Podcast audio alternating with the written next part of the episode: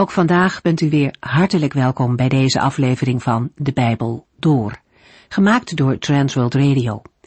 Voor meer informatie kijkt u dan op onze website transworldradio.nl.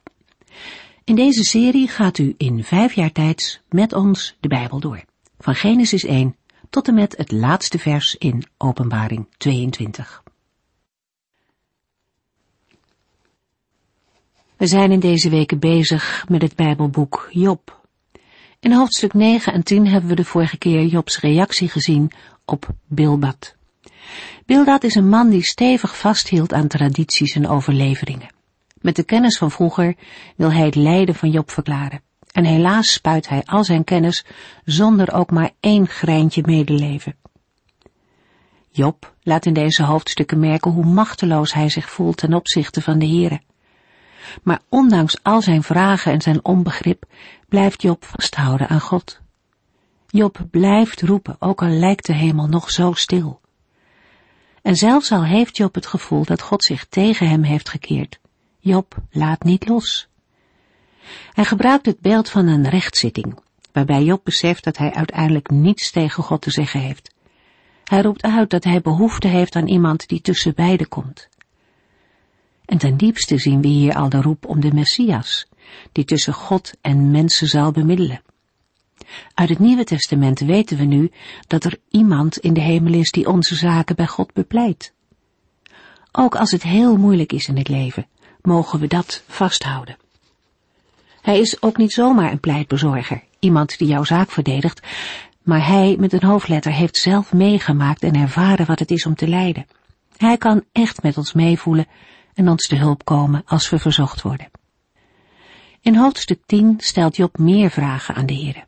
Verwijtend vraagt hij zich af waarom hij dit alles mee moet maken. Is God op zoek naar bekentenissen van zonde, terwijl Job zelf vindt dat hij onschuldig is? Job heeft echt het idee dat God hem met zorg gemaakt heeft en vervolgens erop uit is om hem te vernietigen. Job is hier heel negatief over God en roept hem ter verantwoording. Mag een mens zo ver gaan? Maar tegelijkertijd zien we dat Job toch steeds weer naar God gaat. Job, de man, hij gaat door grote twijfels en beproevingen, maar hij blijft daarin steeds God zoeken. Nadat Job nadrukkelijk heeft gesteld dat hij God ervaart als zijn vijand en dat een rechtszaak tegen hem zonder zin is, treedt Sofar uit Naama de derde vriend van Job, voor het voetlicht. De wellicht uit Arabië afkomstige man spreekt in Job 11 op rechtstreekse wijze tot Job. Gezien het feit dat hij als laatste aan het woord komt, is hij waarschijnlijk de jongste van de drie vrienden. Uit zijn woorden wordt in ieder geval duidelijk dat hij geen blad voor zijn mond neemt. Job 11, vers 1 en 2. Daarop zei Sofar uit Naama tegen Job, deze woordenvloed vraagt gewoon om een antwoord.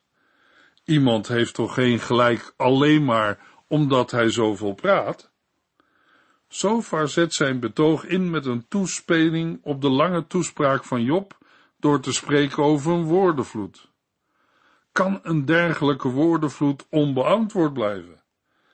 Daarna stelt hij de vraag of een man die zoveel praat gelijk kan hebben. Hiermee suggereert Sofar dat Jobs woorden niet oprecht zijn.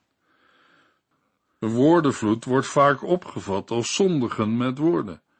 En door te veel gepraat zeg je verkeerde dingen. In ieder geval onderstreept Sofar de leegheid van Jobs woorden. Job 11 vers 3 Moet ik mij stilhouden, terwijl ik je hoor zwetsen? Als jij met God spot, moet iemand er dan niet voor zorgen dat je je schaamt. Sofar gaat verder door te vragen of Jobs gezwet zijn vrienden tot zwijgen zal brengen. Denkt hij dat hij ten gevolge van zijn gezwets kan spotten, terwijl niemand hem belachelijk maakt? Sofar omschrijft Job als een spotter en geeft aan dat Job zich belachelijk maakt.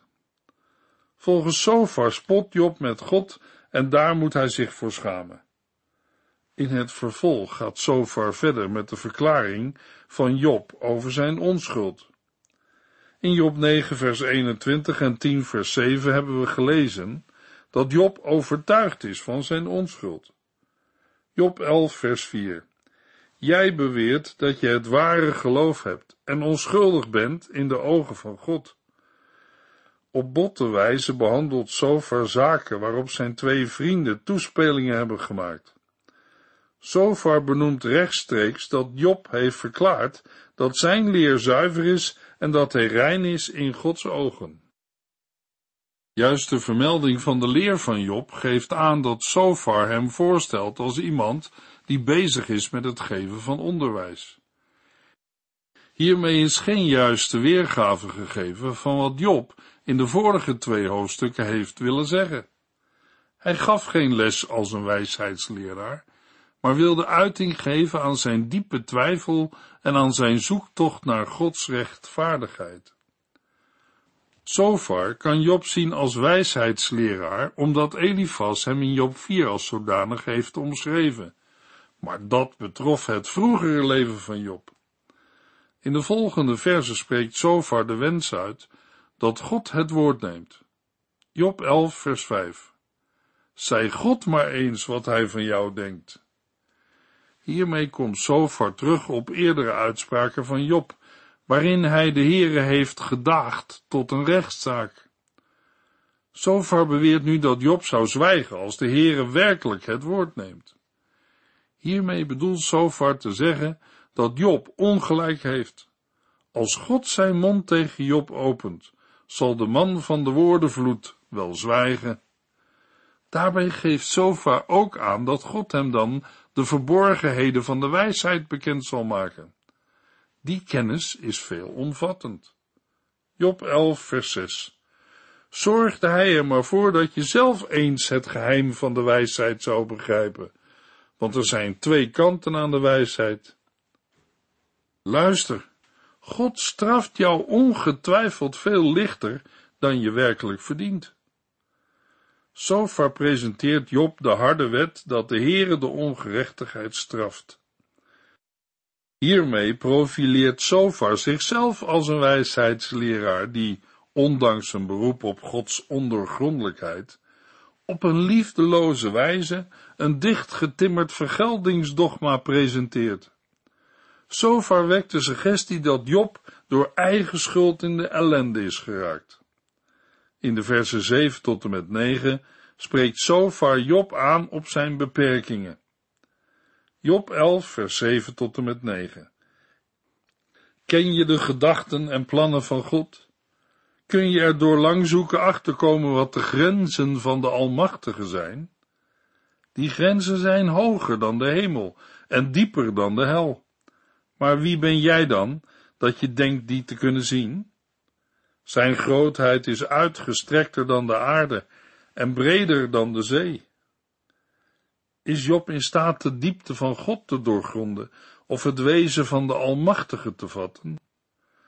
Zo veromschrijft de grootsheid van God en geeft aan dat hij groter is dan de hemel en stelt de vraag wat Job kan bewerken. Gods grootheid gaat de omvang van de schepping te boven. Door middel van retorische vragen probeert Sofar Job te imponeren en hem zijn onvermogen te laten zien. Sofar geeft een verheven verhandeling over God, en dat is prachtig, maar hij raakt niet aan de nood van Job. Job 11, vers 10 tot en met 12. Als hij iemand achtervolgt, gevangen neemt en het gerechtshof bijeenroept, wie zou hem dan een halt kunnen toeroepen? Want hij kent alle zonden van de kwaadaardige mens. Hij ziet de zonde zonder ernaar te zoeken. Dat een gewone sterveling wijs kan worden, is net zo onmogelijk als dat een ezelsveulen als mens ter wereld komt. De versen 10 tot en met 12 gaan over de grootheid van God. Daarin gaat het om het feit dat er niemand is die de Heer bij de dingen die hij doet kan hinderen of er een halt aan kan toeroepen. Sofar wil ermee uitdrukken dat Job niets kan doen om een veroordeling door de Heere tegen te gaan. De Heere doorziet alle dingen en mensen. Hij hoeft er niet naar te zoeken of er een onderzoek naar te doen. Hij ziet de zonde zonder er naar te zoeken.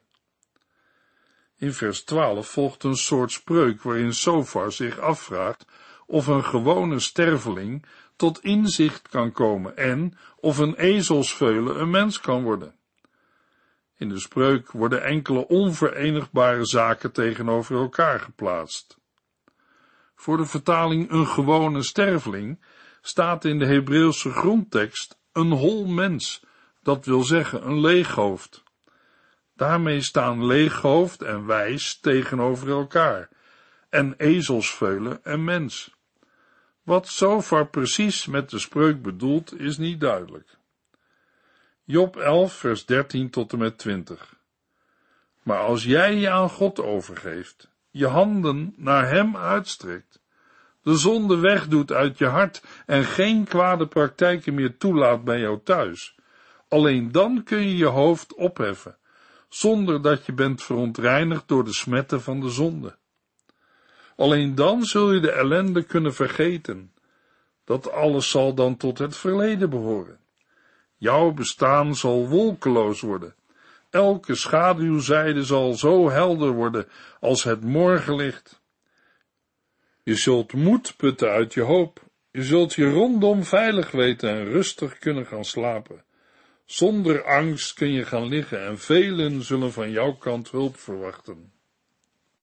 Maar de goddelozen zullen niet kunnen ontsnappen. Hun enige vooruitzicht is de dood. Na dit algemene gedeelte waarin Job erbij bepaald is dat hij niet is opgewassen tegen de Heere, probeert Sofar aan Job een weg tot herstel te tonen. Daarvoor worden eerst enige voorwaarden gesteld.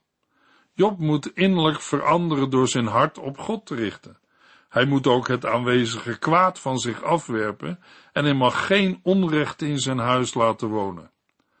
De eis die Sofar daarmee aan Job stelt, is dat hij innerlijk afstand neemt van bedreven zonde. Sofar trekt niet in twijfel dat Job heeft gezondigd, want dat blijkt volgens hem uit het lijden dat Job overkomt. Als Job aan deze eisen voldoet, zal hem een goed leven beschoren zijn.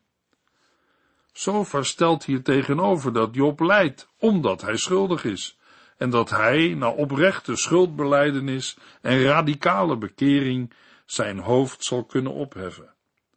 Als aan deze voorwaarden is voldaan, zal hij vaststaan en zal alles tot het verleden behoren.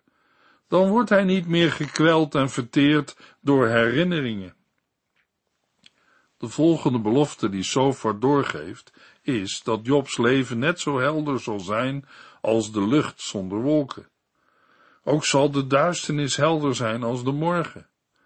Met deze woorden zinspeelt Sofar waarschijnlijk op Jobs woorden in Job 10 vers 21, waar hij sprak over het land van duisternis en de schaduwen van de dood. Sofar presenteert het beeld van iemand die zelf bewust is, een veilig bestaan leidt en in zo'n hoog aanzien staat dat mensen vriendschap met hem zoeken. In vers 20 wordt Job nog een keer door Sofar gewaarschuwd. Hij wijst op het onzekere lot van de goddelozen. Hun enige verwachting is dat de dood komt. De kern van het betoog van Sofar ligt in vers 6, waarin hij aangeeft dat de Heere onrecht bestraft. Daarmee houdt hij Job voor dat hij niet onder zijn lot uit kan komen. Wat bij Sofar opvalt, is het volstrekte gemis aan tact en inlevingsvermogen. Hij gaat te werk als een geoefend spreker die zijn dogmatische systeem oplegt aan Job. Bij de andere vrienden was nog enige voorzichtigheid te bespeuren, maar die is bij Sofar afwezig. Ondanks de vele ware woorden die hij spreekt, is de strekking misplaatst.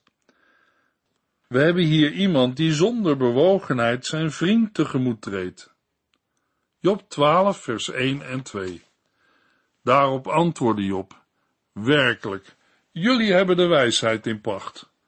Wanneer jullie sterven, zal het gedaan zijn met de wijsheid. De drie vrienden van Job zijn inmiddels allemaal aan het woord geweest. En vooral de toespraak van Sofar laat een gemis aan invoelingsvermogen zien.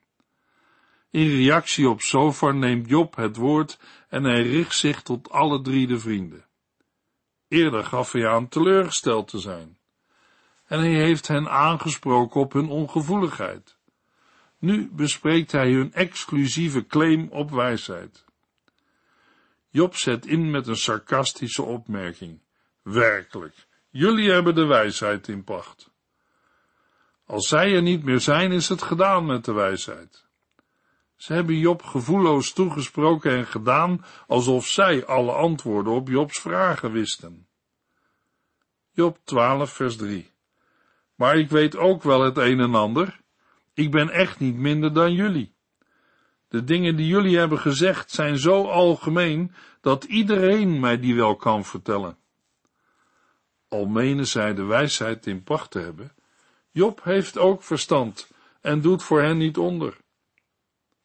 Job 12, vers 4. Ik, de man die door God werd verhoord wanneer ik om hulp smeekte, ben belachelijk geworden in de ogen van mijn vrienden. Ze bespotten mij nu, mij, een rechtvaardig mens. Jobs zin speelt op het feit dat hij in die tijd beschouwd werd als wijsheidsleraar. Hij maakt in een klacht duidelijk dat hij een mikpunt van spot is voor zijn vrienden. Hij onderstreept zijn eigen rechtvaardigheid door erop te wijzen dat hij tot God gaat om een antwoord. Ook wijst Job op het feit dat zij spotten met iemand die onberispelijk en rechtvaardig is. Het is begrijpelijk dat een misdadiger wordt bespot. Maar waarom wordt iemand die tot God roept en volkomen rechtvaardig is, bespot door zijn vrienden? Job 12, vers 5. Zij die in welvaart leven, maken degene belachelijk die maar net het hoofd boven water kunnen houden. Job omschrijft de spotter als iemand voor wie het leven zonder zorg is. Daarnaast blijkt een spotter een persoon te zijn die van mening is dat ongeluk verachting verdient. Maar een dergelijke opstelling geldt als een trap na voor iemand die net het hoofd boven water kan houden. Jobs vrienden hadden Job ertoe moeten brengen om zichzelf te veroordelen en de Heer in het gelijk te stellen. Maar toen zij hun aanklachten tegen Job uitspraken, zorgde dat ervoor dat Job zichzelf ging verdedigen en verklaarde dat hij rechtvaardig en onschuldig was. Daarmee kreeg God de schuld van de hele situatie. Jobs vrienden hebben hem niet op het punt gebracht waarop hij zei, net zoals Paulus in Romeinen 7 vers 18, ik weet dat ik door en door slecht ben, tenminste wat mijn oude natuur betreft. En daarna uit 1 Corinthians 15 vers 10, maar wat ik ben, ben ik omdat God zo goed voor mij is geweest. Er zijn helaas ook vandaag te veel christenen die zich beroemen op wie ze zijn en wat ze hebben gedaan, hoeveel ze hebben gegeven. Daarmee lijkt het alsof de Heer aan de ontvangende kant staat en zij de gevers zijn. Maar, luisteraar, het is precies andersom. Alles is van de Heer. En Hij geeft het ons in bruikleen, om Hem te dienen. Naar aanleiding van de opmerkingen over zij die in welvaart leven, moeten wij misschien vandaag eens extra de handen vouwen en tot de Heere naderen in gebed om te vragen hoe wij Hem het beste met onze welvaart kunnen dienen. Job 12 vers 6 De tenten van de rovers worden met rust gelaten en zij die God uitdagen, menen Hem de wet te kunnen voorschrijven. Job beschrijft de ongeruimdheid dat het onrechtvaardige voor de wind gaat. De absurditeit is hierin gelegen dat God deze mensen in zijn hand houdt, wat tot uiting komt in het feit dat hij hen bevestigt in hun situatie. Hiermee beschuldigt Job de Heere dat hij bescherming geeft aan degenen die hem uitdagen. Na deze klacht hervat Job het betoog waarmee hij in de versen 2 en 3 was begonnen en gaat hij verder in op de wijsheid. Hij neemt nu zijn vrienden op ironische wijze op de hak door hun standpunten in de versen 7 tot en met 12 op indirecte wijze te citeren. Hij wijst erop hoe in hun benadering een beroep wordt gedaan op wat in de schepping zichtbaar is. Job 12, vers 7 tot en met 13. Vraag het maar aan de dieren. Zij zullen jullie het wel uitleggen. Vraag het de vogels. Zij zullen jullie vertellen, of laat de aarde het vertellen, of de vissen uit de zee. Zij allen erkennen dat de Heer alles zo heeft gemaakt. Want het leven van elk levend wezen is in de hand van God, ook de adem van iedere sterveling. Net zoals mijn mond kan proeven of het eten lekker is, zo toetsen mijn oren of het waar is wat ik hoor. Oude mensen zijn wijs, en een lang leven geeft wijsheid, beweert men. Maar alleen God heeft de ware wijsheid en de kracht. Alleen bij Hem kunnen we terecht voor raad en inzicht. Vers 13 vormt een inleiding tot het vervolg, waarin Job indirect stelt dat wijsheid niet te vinden is bij ouderen, maar alleen bij de Heren. In de versen 13 tot en met 25 omschrijft Job de Heer als de enige die werkelijk over wijsheid en inzicht beschikt. Het is opmerkelijk dat Job hier Gods wijsheid erkent, terwijl hij in een eerder stadium zijn moeite tegenover hem onder woorden heeft gebracht. In dit gedeelte blijkt echter dat Job geen orde aanneemt die voor iedereen te begrijpen is. Zijn beroep op de Heere houdt verband met het feit dat God macht en inzicht bezit die alle menselijke mogelijkheden ver te boven gaan. De versen 13 tot en met 15 handelen over Gods macht in de wereldorde. Job zet in met de mededeling dat alleen bij de Heere wijsheid en grootheid bestaan en dat hij beschikt over raad en inzicht. Hierna volgen voorbeelden om dit te illustreren. Wat God omverhaalt, wordt niet herbouwd, en wie door hem opgesloten is, komt niet vrij. Hiermee geeft Job het onherroepelijke karakter van Gods daden aan. Dit komt ook naar voren als Job verklaart dat droogte ontstaat als God de regen tegenhoudt, en dat het land wordt overspoeld als hij de regen vrijgeeft. Job presenteert de Heer als degene die alle macht over de aarde heeft. Opvallend is dat deze macht vooral destructief is. Hiermee zal iets zijn weergegeven van het gevoelen van Job. Hij erkent Gods macht, maar ervaart deze niet als positief. In vers 16 tot en met 21 omschrijft Job Gods macht over de mensenwereld. Bij hem zijn kracht en wijsheid, en hij heerst over hem die dwaalt en die anderen laat dwalen. Uit deze omschrijving blijkt de mate van scepsis bij Job. Het is moeilijk goede bedoelingen bij God te ontdekken. De scepsis van Job blijkt ook uit de voorbeelden die hij geeft over wat God mensen, volgens Job, aandoet of toelaat. Na te hebben gesproken over afzonderlijke, belangrijke personen, gaat Job in de versen 22 tot en met 25 nog in op volken en hun leiders. Dit gedeelte begint met de raadselachtige zin dat God de geheimen van de diepe duisternis blootlegt en het licht verjaagt met donkere schaduwen. Mogelijk duiden deze woorden op kanten van God die voor de mens verborgen zijn en waarvan hij dingen openbaar maakt. Daarna geeft Job aan dat de Heere volken groot maakt en hen te gronde richt. Hij maakt hen machtig en leidt hen weg. Van de leiders geldt dat God hun het verstand beneemt en hen laat ronddwalen in een wildernis waarin geen wegen zijn. Ze tasten rond in het duisternis zonder licht en ze zwalken als een beschonkene. Zo beschrijft Job hoe God zowel volken als hun aanvoerders een plaats geeft en hen vervolgens doet verdwijnen. In dit hoofdstuk beleidt Job enerzijds de wijsheid en de kracht van God, anderzijds zien we echter dat Job uitsluitend wijst op de vernietigende krachten van God. Deze nadruk heeft te maken met de zaken waarmee Job in zijn persoonlijke leven geconfronteerd wordt. In de eerdere hoofdstukken bracht hij zijn moeite tegenover de Here naar voren.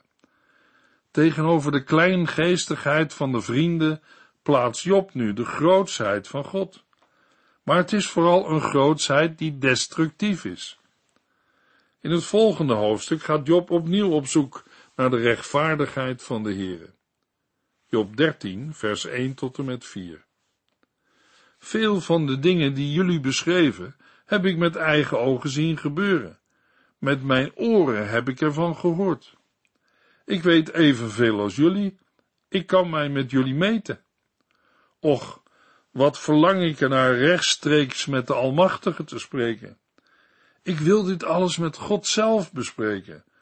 Want jullie proberen mij leugens aan te praten. Jullie zijn een stelletje kwakzalvers. De eerste drie versen van dit hoofdstuk sluiten aan op het voorgaande hoofdstuk, waarin Job tegenover zijn vrienden een demonstratie gaf van zijn wijsheid. Hij ligt hier toe dat hij spreekt vanuit eigen ervaring over wat zijn oog heeft gezien en zijn oor heeft gehoord. Hierna komt Job op het punt wat hij feitelijk op het oog heeft. Hij verlangt recht te krijgen bij de Here. Hiermee komt Job terug op een thema dat hij al in zijn eerdere redenvoering in de hoofdstukken 9 en 10 aan de orde had gesteld. Hij wil het woord richten tot de Almachtige, om ten overstaan van hem zijn zaak te bepleiten. Voordat Job gaat spreken tot God, richt hij in de versen 4 tot en met 12 eerst het woord weer tot zijn vrienden. Hij doet een felle aanval door hen te omschrijven als kwakzalvers. Wat Job nog meer gaat zeggen, horen we in de volgende uitzending. U heeft geluisterd naar De Bijbel Door, in het Nederlands vertaald en bewerkt door Transworld Radio. Een programma waarin we in vijf jaar tijd de hele Bijbel doorgaan. Als u wilt reageren op deze uitzending of u heeft vragen, dan kunt u contact met ons opnemen. Tijdens kantooruren kunt u bellen op 0342 478432. 0342 478432. Ook kunt u een e-mail sturen naar de Bijbel door at transworldradio.nl en natuurlijk kunt u ook via de post ons bereiken. TWR, postbus 371, postcode 3770, AJ in Barneveld. Dit programma werd gepresenteerd door Cor Weda en Ike André. Techniek was in handen van Odin van Voerkom. En wij allemaal bedanken u voor het luisteren. Graag tot de volgende keer.